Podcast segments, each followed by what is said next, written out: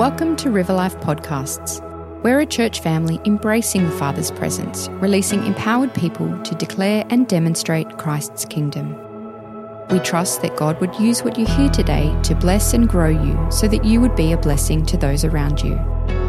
For more information about River Life Baptist Church, go to riverlifechurch.org.au or find us on social media. Hey, have you ever felt in limbo as a Christian? Have you ever felt the challenge of being a citizen of heaven and yet sometimes walking around this earth not quite feeling that heaven is really reaching earth? In 2015, uh, well before kids, I was fortunate enough to head over to Europe uh, with family and some friends. And uh, man, such a great spot. We were in uh, Spain. We landed in Spain and we were in this tiny town called Cadaqués. Uh, beautiful spot. The cooks were there with us. You guys remember it? And uh, man, such a great, great spot. Beautiful part of the world. And one day, my wife and, and I decided we would uh, hire an electric scooter and we'd go for a, a, drive from Spain up to France, which is like, you know, it was like an hour or so, uh, just like small towns up towards France. There's a photo up here behind. Uh, yeah, this is like, this is us. Like, oh man, back, back when I had like, no wisdom at all. I mean, look at that. Way too young. Anyway, uh, but uh, this is a great spot to be in. And, and so we're, we're driving up the coast and we, we head over the border and we land in this small town and we have lunch. And uh, I mean, I, I, am not fluent in French. Uh, je parle un peu uh, français, like only a tiny bit of French, but enough that I can order something off a menu, I thought.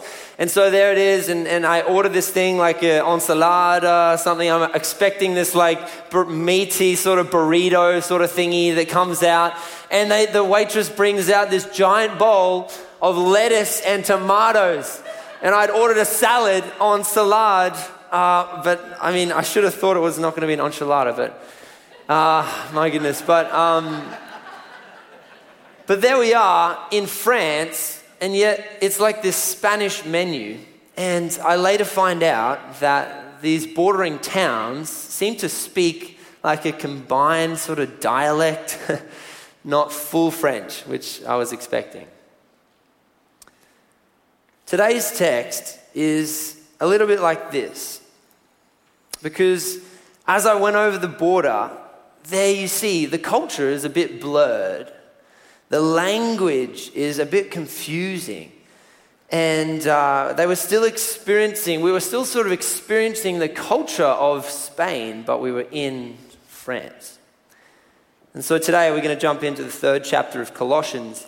And we're going to learn about an alternative lifestyle that followers of Jesus are called into as participants in this alternative kingdom.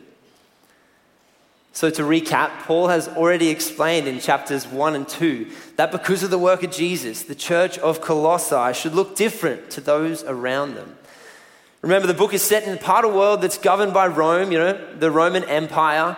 Paul himself has not been to this church, but he's writing this encouraging letter to, to sort of urge these people to pursue Jesus, to go towards Jesus alone. The Son is the image of the invisible God. It's Jesus who will complete you, not a philosophy, not a religious system, and certainly not the Roman Empire. Jesus is enough. And so we come to chapter 3. We're challenged to live a transformed life. In God's kingdom, this is the new country, so to speak, that we are a part of. But as Christians, how transformed are we meant to be? What should that really look like in our lives? How do we know if we're truly living a life that is worthy of God? Today's text hopefully should bring some light on how transformed you should be. So, you ready? This is Colossians 3 1 to 4. It's up behind me, or you can open your Bibles and read along. It says this since then, you have been raised with Christ. Set your heart on things above, where Christ is, seated at the right hand of God. Set your minds on things above, not on earthly things. For you have died, and your life is now hidden with Christ in God. When Christ, who is your life, appears, then you will also appear with him in glory. This is the second time that Paul has sort of mentioned or, or sort of spoken out that we have been raised with Christ. The first was in chapter 2 in verse 12 when he speaks of baptism, really. You've been buried and then you've been raised through faith, raised with him. Why does he repeat himself here? What's going on? Well, really, Paul is trying to draw the Colossian church towards Jesus, of course, to remembering what he's done. But now it goes beyond the theoretical and it impacts the identity of the believer so much that they set their heart and their mind on things above. How is this made possible? Paul explains that transformation is only possible through what theologians have coined this term a beautiful exchange. This is going to be a little bit dense for just a few moments, so please track along with me. But really, Jesus became a man, right? God in the flesh. He became a man, and yet he remained perfect, blameless, spotless. He knew no sin when he went to the cross. The Father treated him as if he had committed every sin for every person in every generation, in fact, for the whole world. And so, as he is on the cross, the Father's treating him as if he has done those things. And here, in his perfection, the Father sort of is looking at him. And really, in that moment, he becomes a ransom for your debt, he becomes a substitute for your sin. He becomes a redeemer for your life. It's there that your sins are placed upon the cross, as it reads in chapter 2. But it doesn't just stop there. Not only is our sin nailed to the cross, now believers are also raised to life by the power of the Spirit in us. And His perfection, His holiness, His uh, yeah, wholeness is given to us. So your failings, your brokenness, your dirt is given to Him. And in exchange for that, He has given you His perfection, His wholeness, and His holiness. Paul's already explained this back in chapter 1. It says this He has reconciled to Himself all things, whether on earth or in heaven, through what? By his blood shed on the cross. This is the beautiful exchange. This is the heart of the story of Jesus. Isn't that such good news? Is anyone sort of grateful for Jesus this morning that he has done that for you? He's done that for me. In fact, he's done it for the whole world. That's the heart of this story. So, what does it mean? It means that you're hidden with Christ. You are hidden with Christ. Your past failings, your past sin, all your attempts at good works and sort of religious righteousness, all of that was nothing good. And that is exchanged and now hidden with Christ because of Jesus in this beautiful exchange. And so when the Father looks at you, he sees Jesus, he sees the cross. The book of Colossians so far is telling us about this alternative story where his kingdom, when it rules and it reigns. But now in chapter 3, Paul doesn't just explain that story again just to repeat himself. No, I need you to hear this. Now, Paul ties the identity of the believer to that story. Did you notice it? You are now a main character in this story. You. It says this You have died, you were buried, You are raised. You set your hearts and minds on Christ above, seated at the right hand, and you will be revealed when he comes again. Did you hear that? There's a death, there's a burial, there's a resurrection, there's an even ascension and a second coming. Who? For you. Like you're part of this story now. That's what Paul's trying to explain here. Not just knowing the story in your head, in theory, now living out a transformed life. For the story of Jesus is not meant to uh, sort of remain there. It's meant to, in fact, form the very lives and hearts, the people of God. It's meant to hit us. For you and me, transformation is essential. So I can feel it in the room. A lot of you guys are in. A lot of you guys have committed to that. A lot of you have adopted that story. But can you confidently say, Yes, Jesus, I have died with you? I've been raised to life with you. I'm hidden with Christ. If you have not made that commitment today, I want to give you right now an opportunity.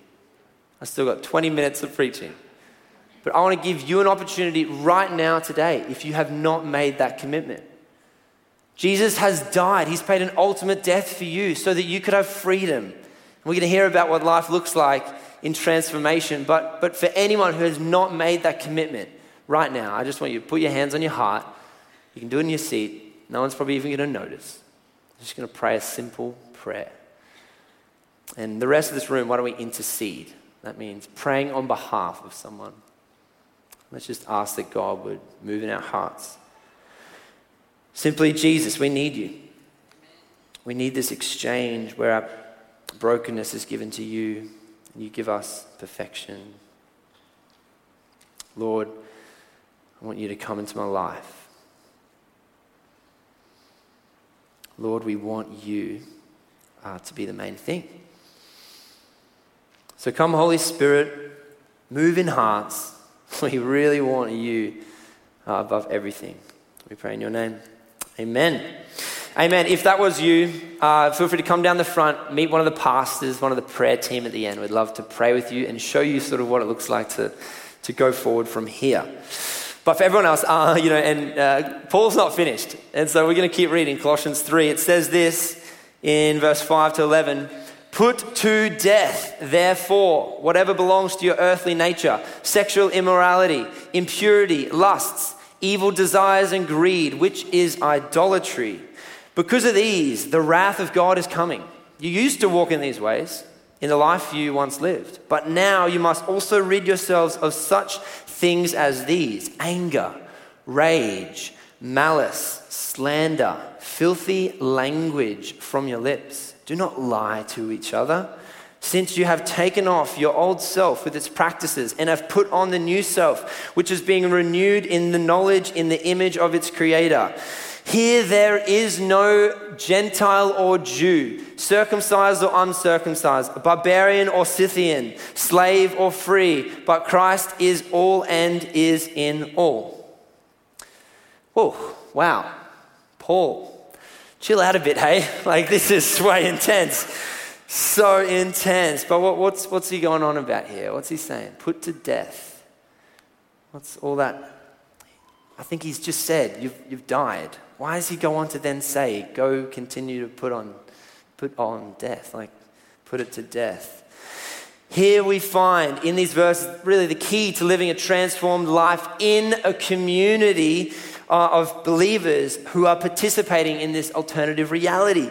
Paul addresses many sins. You, you can see them up here on the board if you can read that.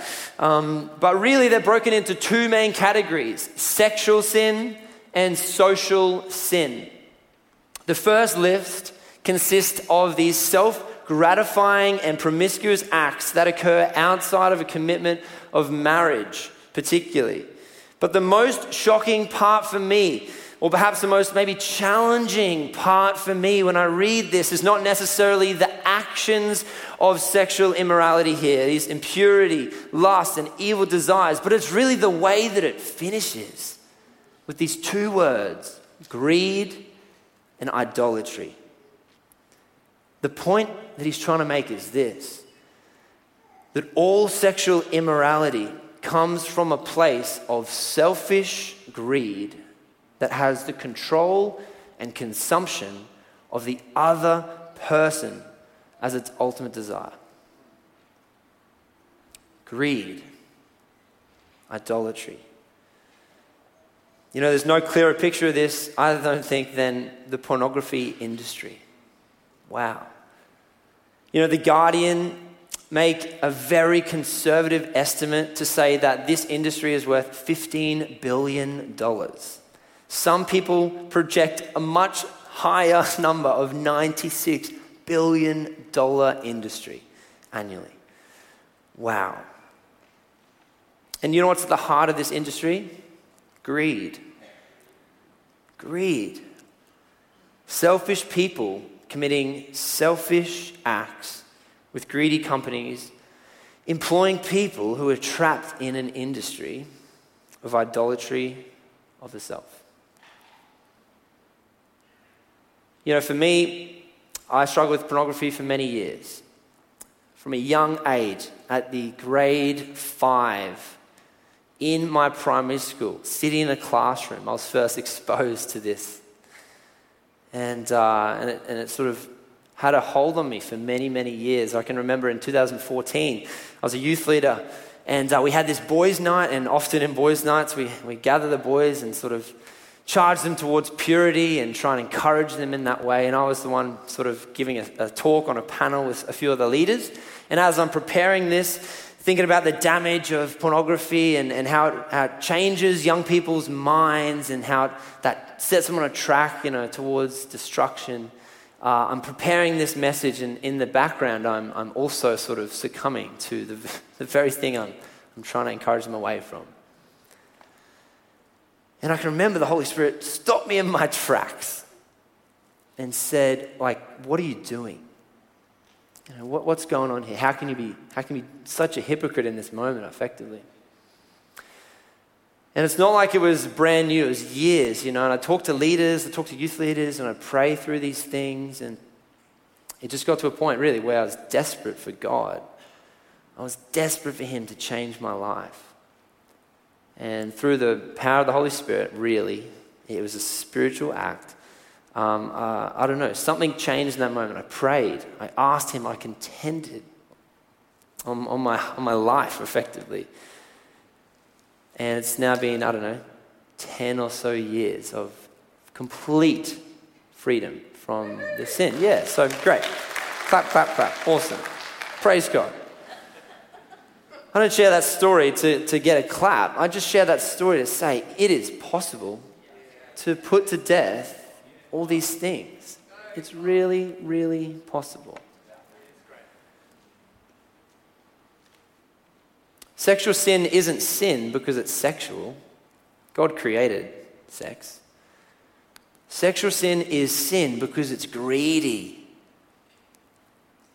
It's focused on the self rather than coming together of a blessed union. It breaks the very thing that God sort of longed for a community, His church. The, these acts, they hurt the community, and it's the heart of the believers that really needs to be transformed. Uh, yeah, really, sex is now longer, particularly in the younger generation, not just what we do, it has turned into who we are. It's an attack of the identity that God has spoken out from the beginning. So it's not just the act or the behavior that is now the issue, it's really how it's become part of our identity of who we are. The good news is Jesus is enough. Jesus has paid the ultimate price. That's why I shared that you are hidden with Christ. And if you need to find freedom and to put to death these social, uh, sorry, sexual sins, today is your day of transformation. I really believe it. May this text be your sign from God. put it to death today. Secondly, Paul lists social sin. And these are all really tied up in our speech anger, rage, malice, slander, filthy language, and lying. The room got a little bit quiet before when I was talking about sexual sin, but what about these sins? If a church leader committed sexual sin, wow, if there was an affair, wow, there'd be outrage. But what about when someone is filled with rage? What about anger? What about this gossiping and slandering one another? What are we doing with that? Does anyone care about that? Interestingly, the Greek word for slander here is blasphemia. To bear false witness against someone or to cast a whole community in a negative light is blasphemy. Why? Because it slanders the very people who are made in the image of God. And no matter even if you're a Christian or not, all people we believe are made in the image of God. Isn't that right? What about when it's the redeemed people of God? Wow. Why would we be slandering this thing here and these people here? Ultimately, it's blasphemy of God when we're slandering one another. By listing off these sins, Paul's not trying to say that we can't be, you know, emotional, we can't feel like hurt or pain or, or, or sort of be sort of angry, you know, in, the, in that way. Like, he's trying to just say that we cannot allow these social sins to stand in the way of the community that Jesus came to build. And here's the good news again Jesus is enough for you to be transformed. Jesus is enough. You can find transformation for those social sins today. May that be your sign today. These lists, they're not to be viewed, though, as individualistic lists, as individualistic ways to please God. These are actually meant to be communal, showing us as the church what it looks like to live an alternative lifestyle. Because it says this in chapter 3:11. Here there is no Gentile or Jew, circumcised or uncircumcised, barbarian or Scythian, slave or free, Christ is all and is in all.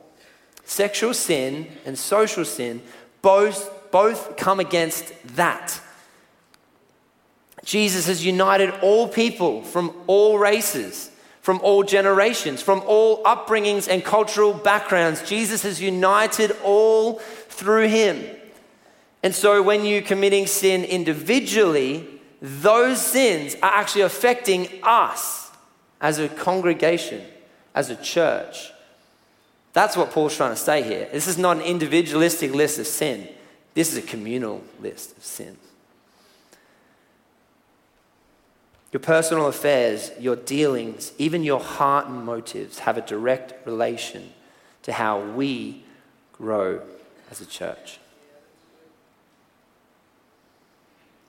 So, is there sin in your life? Sexual sin, social sin, put them to death before they kill you and before they kill this community.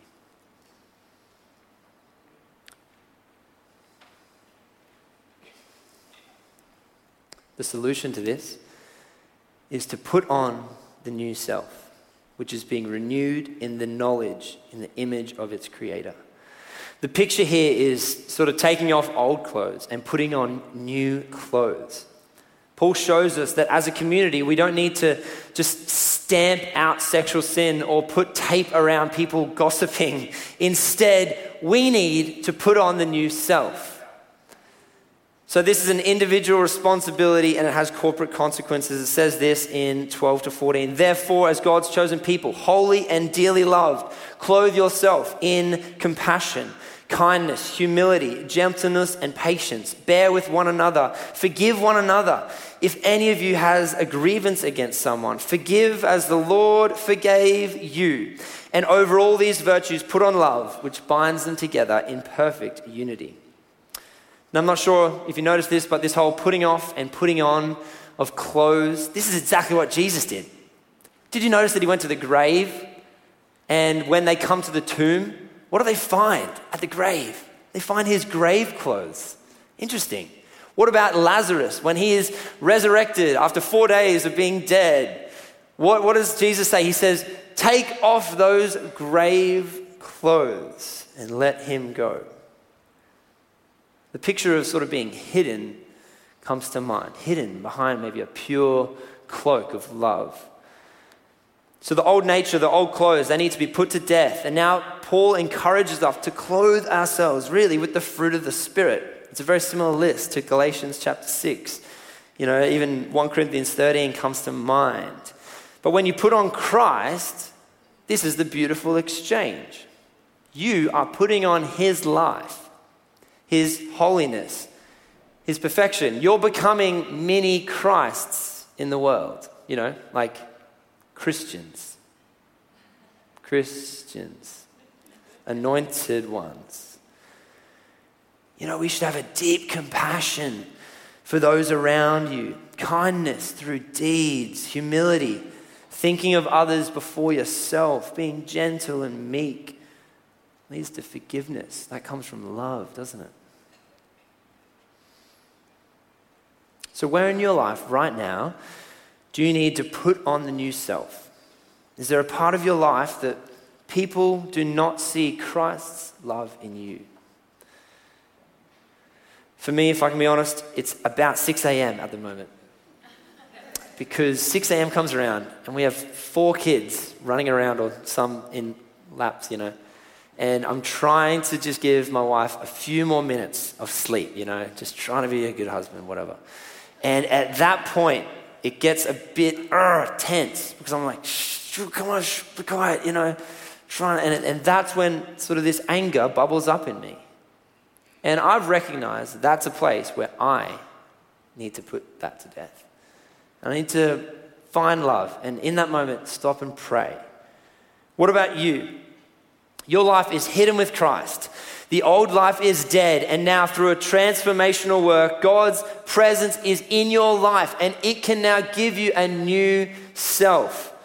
All of this really leads to worship, which I'm so excited for. This is what it says in Colossians 3 15 to 17. Let the peace of Christ rule in your hearts, since as members of one body you are called to peace. Be thankful. Let the message of Christ dwell among you richly as you teach and admonish one another with all wisdom through psalms, hymns, and spiritual songs, singing to God with gratitude in your hearts. And whatever you do, whether in word or deed, do it all in the name of the Lord Jesus, giving thanks to God the Father through him. Worship is the right response to the revelation of Jesus.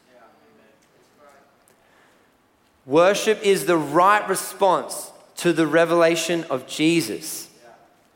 If you have seen Jesus, if you have participated in this great alternative story, if you have been hidden with Christ, if your old has been put to death, if you're now walking in step, like all of this is sort of culminating towards the right response of worship. Worship is not meant to be just here on a Sunday. It's actually meant to be worship, thanksgiving, all your days, all moments, not just singing songs. But here, did you notice that Paul addresses three different things psalms, hymns, and spiritual songs? Do you notice that there's sort of different types of worship songs? Have you noticed that? For different purposes. As we finish, I want you to see this picture up here Psalms, hymns, and spiritual songs. Firstly, at the top, Psalms. These are songs based in Scripture, notably one psalm to 150 psalms. Like there's a lot of literal songs in there. But really, this is scripture. He's trying to say, sing scripture. Secondly, hymns. These are sort of poetic uh, material that recited or sung. And these really speak of doctrinal truth. But bear in mind, Jesus sung a hymn in the garden before he was betrayed. So I just want to point this out. I love hymns. But, but we're not just talking about amazing grace. We're not just talking about how great thou art. We're talking about like, you know, these beautiful doctrinal truths, these songs that are sort of full of truth. Songs like contemporary hymn of living hope. That is a hymn, really. Or maybe King of Kings. That, that's like a modern day contemporary hymn.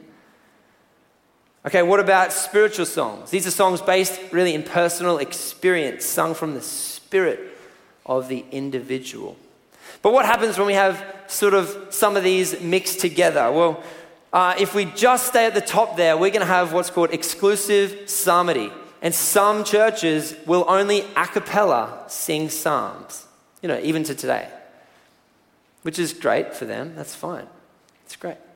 What about if we just have hymns? We will solely be singing out congregational anthems, doctrinal truth. That is awesome, so good, so rich, amazing. What about if we go on to the other side where it's just based in our personal experience and we're singing spiritual songs? Sometimes these are the spontaneous songs and prophetic songs. What if we are just doing those? Well, we're not getting the full picture, are we? Next slide, we've got um, devotional songs, which is when, uh, yep, thank you, uh, when the Psalms are really hitting our personal experience. And to be honest, this is what my wife and I generally write. These are devotional songs based in Scripture, linking in with our personal lives, and that writes this sort of a devotional sort of song. If you hit the Scripture and the, the, the hymn, there's a space there which is the declarative songs, and these are punchy, amazing, full of truth songs. We sing so many of them here at River Life. It's amazing. It's a great through, but it's not the whole picture. What about the bottom one? Spiritual songs and hymns, when they are combined together, that is a beautiful response song. Not just response at the end of the message, please give me a pad and we'll sing, but, but this is a response song to the revelation of Jesus, where it's I have, have, have been devoted to God. I want to sing. This is like goodness of God to me. Oh, man, it's, it's founded in truth, the doctrinal truth, but it's also Jen Johnson's personal experience of how good God is. These are great, and, and we should be using all these different sort of types of songs. But what happens if we have them all together at once? I think really this is corporate worship. When we have all these elements psalms, hymns, and spiritual songs, this is what Paul is explaining.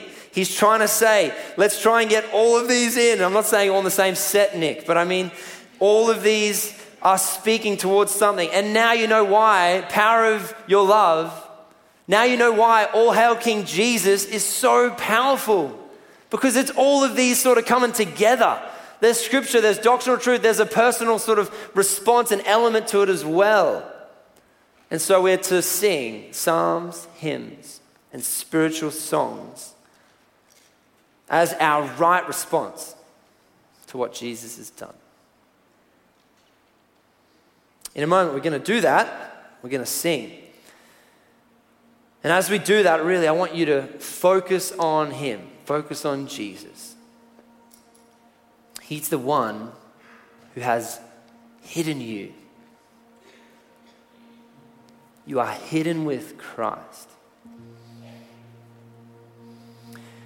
And I guess just before we go to that singing of the songs, I just I want to give you an opportunity now to respond, particularly to those two areas of spaces in your life where you need to put to death sexual sin and social sin. Because there is so much greater, there's so many more beautiful things, there's so much a, a greater love that we have for one another when we put those things to death. And you know, I, before the service, uh, one of our team, uh, sorry, well, one of the prayer team, had this, this word for us. I'd love to read it out. I'm going to pray for this. Um, for those who have been diagnosed with blockages of the heart, come forward this morning and receive physical healing. That's, that's it. So, sort of blockages of the heart. And as I read that, I was like, oh, she doesn't know what I'm preaching on this is awesome. Because really, I, I, I feel like you guys know this, probably, unless you are a brand new Christian. You know that these things are causing damage to yourself and to us as a community. What is that? And I, I really, um, I guess I'm praying that this morning, that the blockages in our heart spiritually would be released, would be freed, and that we would find freedom. So we're going to pray for physical healing, yes. But I want to also pray for, for spiritual healing for you. And so, um, yeah, maybe you've got something on your heart right now. Maybe you've got somewhere you need freedom, where you need to be transformed by this great love. Why don't you close your eyes? I'm going to pray for you.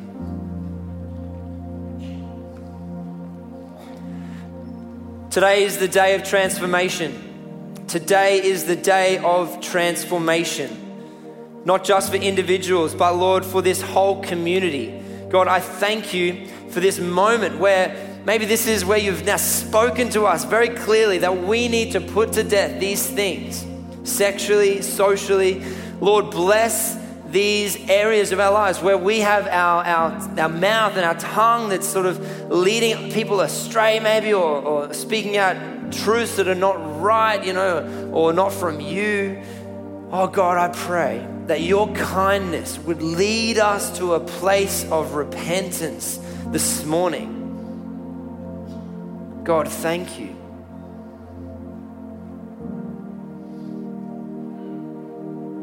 Lord, from for all people, not just here in this room, but online, God, I pray that there would be moments right here where we can put to death anything that's not of you and by the power of the Spirit, you would put on the new self within us. God, thank you that we have stepped into a brand new country, a brand new kingdom of God. Lord God, show us how to now live lives worthy of this King Jesus. For you went to such lengths, God. You went to such lengths to redeem us to show us your heart, God. But now we want to put to death anything in us, anything that's that's not from you, God. We just know that you so want this for this community. You so want this for this this church, God. You've gone to such lengths, God. And so, God, I pray by the power of your Spirit, show us this morning just how to live in this new country this new kingdom. God, show us how to put on love and compassion and kindness and gentleness, meekness, humility. Lord, show us how to do that. I know it's by your Spirit. God, thank you for hiding us. Thank you for hiding us behind this great cross. Thank you.